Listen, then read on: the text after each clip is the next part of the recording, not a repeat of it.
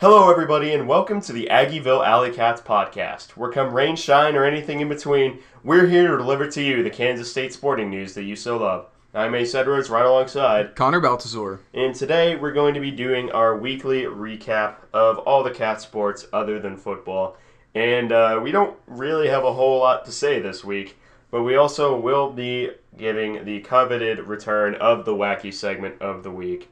But let's just dive straight into the recap for this week by talking about the Soccer Cats. Now, the Soccer Cats are having their season wind down. In fact, Connor and I, after this episode, we are going to go watch their final game, which may exactly time this episode, much less than date it, but we're never going to complain about that. And they played number 11 TCU last week, and they lost 2 to 3 down in Fort Worth. And statistics are as follows. Yep. So yeah, it was an unfortunate two to three loss. Although for reference, TCU is the number eleven ranked team in the country, and they have only lost twice this entire season. They're 14-2 and one. So really, really good Horned Frog squad. They scored first in the tenth minute, and then K State did not score until early in the second half. But then they scored the next two goals. Mr. Weichel, uh, she got a goal in the 49th minute, and then Brookelyn Entz scored in the 58th minute to actually give the Cats a lead. It was the first ever lead for K State soccer over a ranked team. So that was a pretty cool moment. Although that lasted for about eight minutes, and then TCU glorious eight minutes, though. Yep. TCU equalized in the 66th minute, and just over two minutes later, in the 68th minute, they went ahead for a score of three to two, and that would end the scoring for the day. TCU well outshot K State in this game. K State had eight shots, four on target. TCU had 27 shots, 12 on target. Uh, K State had nine saves. TCU had two corner kicks. TCU had 14. K State had two. K State had 15 fouls. TCU had seven. So TCU pretty much was just on an offensive explosion this entire game. And K State, they didn't have the worst offensive game I've ever seen, especially considering the opponent that they were facing and the talent level they were facing, but they made the most of the opportunities they were given. And something does need to be said for that. And on 27 shots and 12 on goal, that's a pretty admirable performance by Elena Wehrmeyer uh, with that many shots flying at the goal. I mean, that's like a ridiculous amount of time. Like uh, 90 minutes, uh, 27 shots over 90 minutes. That's almost 33% of the minutes she's going to be taking a, a shot like at her. So, admirable performance by the Cats down in Fort Worth. Unfortunately, just could not come away with the victory. Yeah. And as we said earlier, they are playing the final game of the regular season tonight. So results will be in by tomorrow. Be sure to follow K State Soccer on Twitter to get that official news. But moving on from the Soccer Cats to the Volley Cats, they played TCU last week and they split the series. They played a series of two, one three, and then three one. Stats are as follows. Yep, K State in this first match, they unfortunately fell 3 1. Uh, a couple of the sets were not very close. TCU took the first two, 26 24 and then 25 17. K State took the third, 25 23, and then TCU ran away with the fourth and final set, 25 to 16. So it was a, a tough outing for the Cats in that regard. Uh, statistically, though, uh, we can go through a few people. Aaliyah Carter led in kills, although she had more errors than she had kills, so she came out with a negative hitting percentage. Uh, 39 attempts, 13 kills, 15 errors. So tough scene there. Yeah, that's tough. yeah, Sydney Bolding had 15 attack attempts, 9 kills, and 2 errors. She was by far the most efficient hitter for the Cats on the day, other than Tiana Adams Keanoe, who only had 5 attack attempts, so that's relative, I suppose. The Cats as a whole did not even hit 0.1 uh, as a, a team hitting percentage. TCU more than doubled up the Cats in hitting on the uh, on the day in that first match. So it was a pretty tough outing. But we can move on to the second match, which went a lot better for K State.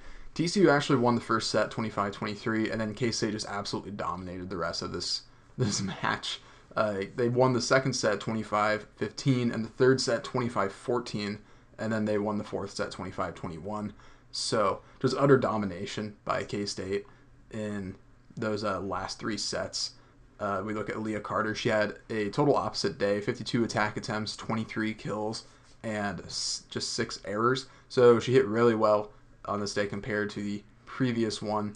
Uh, Tayana, Kadam, Tayana, Tayana Adams Keanoe, she had 11 attack attempts and 7 kills, no errors, for a .636 hitting percentage, which is one of the highest I have seen in the very, very brief amount of time I've actually been looking at attack percentages for volleyball. Katie Fernholz had 15 attack attempts, 7 kills, and just one error.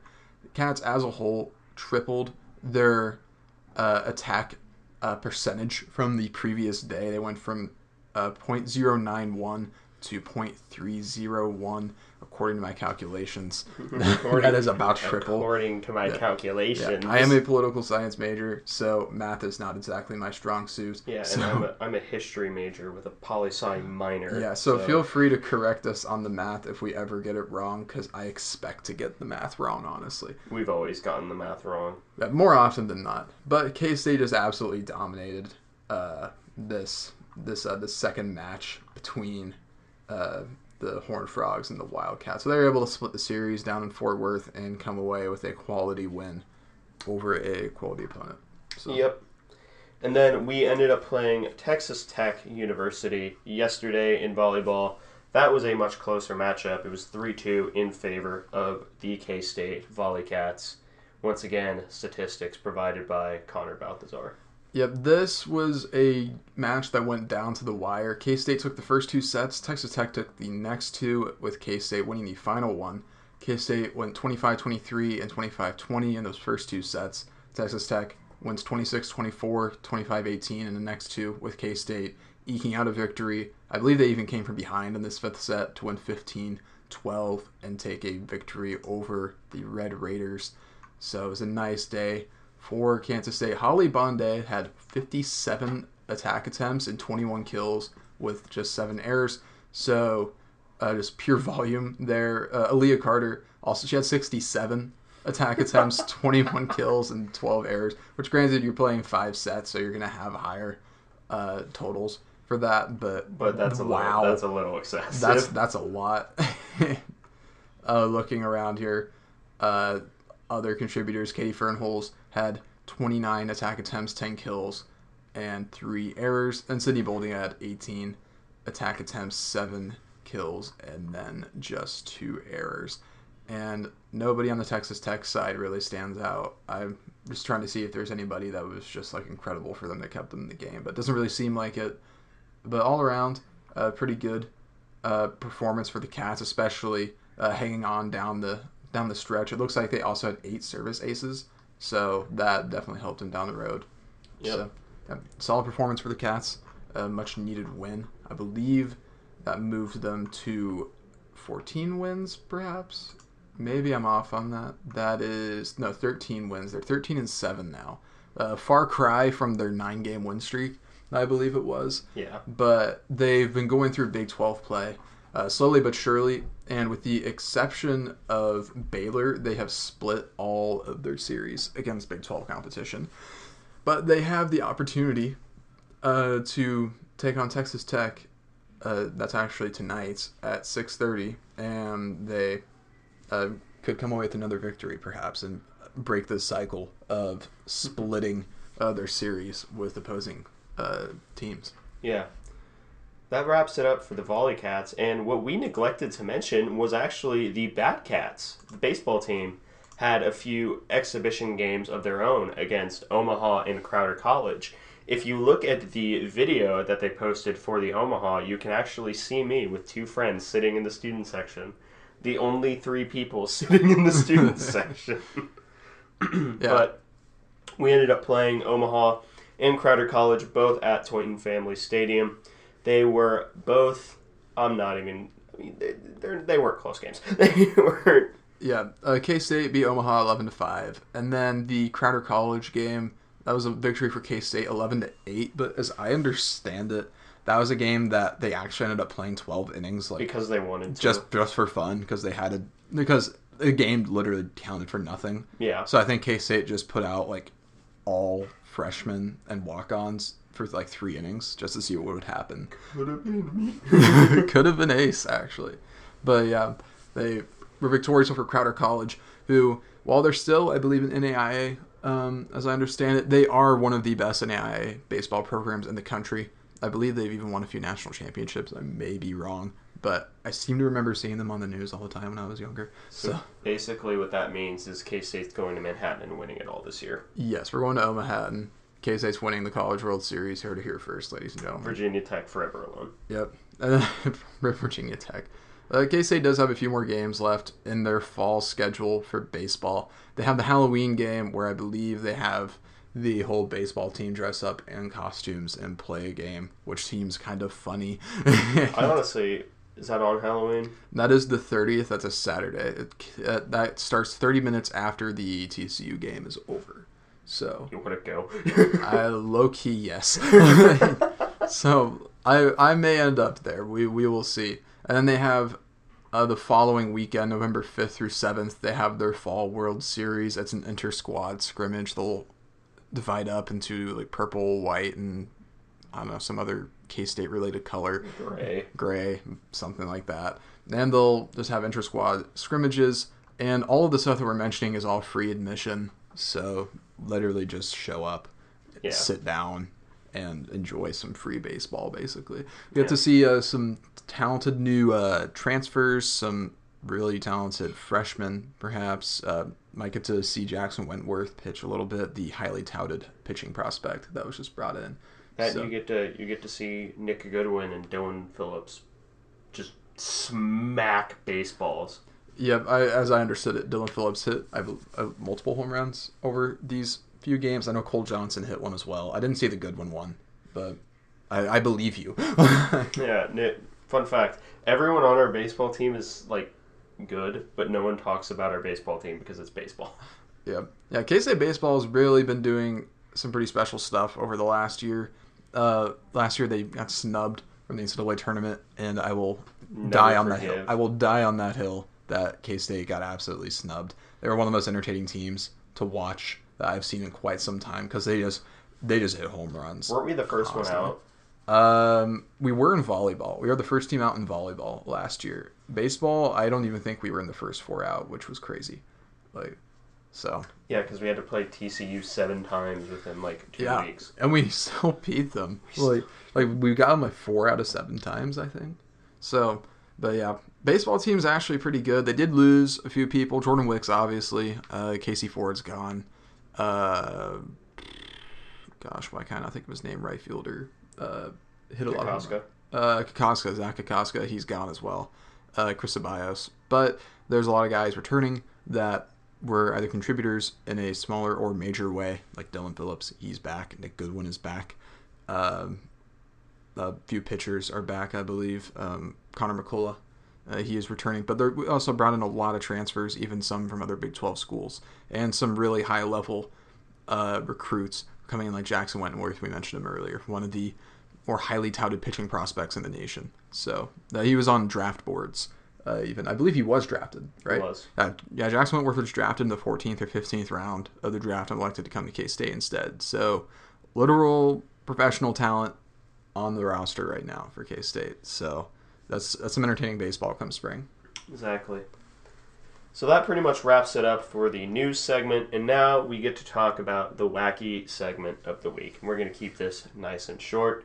You pick one current K State player to join you for K State trivia. Who are you picking? I'm going with Mason Barta, uh, just because his dad was on the team back in the '90s, Brooks Barta, and I was just trying to think of somebody that I figured would know a lot about K State, and like I know that like a lot of the guys on the team probably love K State and whatnot, but they don't necessarily have like this vast knowledge of K State history or anything. But Mason Barta being around a guy that was in the early building years of the Snyder program, uh, came to K State as a walk on or at a scholarship. You know, he's the classic K State story. like it does not get more classic K State than Mason Barta, probably other than like Jordy Nelson. And so Mason Barta, he would be my he'd be my pick just because I feel like he would know a lot about K State. All right, I'm just gonna accept the fact that I'm gonna lose this, but I'm gonna have fun doing it. I'm bringing Reggie, Reggie Stubblefield, who's been the most emo person on the roster ever since he officially transferred here. Yeah, I like. I feel like you have to. Reggie Stubblefield, I think, is an excellent pick. Will he know the answers? No, but he will have a lot of fun getting them wrong. Exactly. He's a little confused, but he's got, got the the spirit. spirit. That, and So- that's that's all I want. Yeah, you, I don't think he can go wrong with that pick. Like he probably won't know the answers, but like he is, he seems like a hilarious guy. So Watch him like be the most knowledgeable. Like he has not done anything in his classes. He's just like reading K State trivia. yeah, he's got like like all the record books memorized going back to like like the 1800s. like like he knows like K State's first football opponent, which I'm trying to think about if I know it. I think it was like Fort Riley. I don't know. If you know, comment below on Twitter. Comment on Twitter. Yeah, because we're about to look it up after this. Yeah. So So that actually pretty much wraps up this episode of the Aggieville Alley Cats podcast.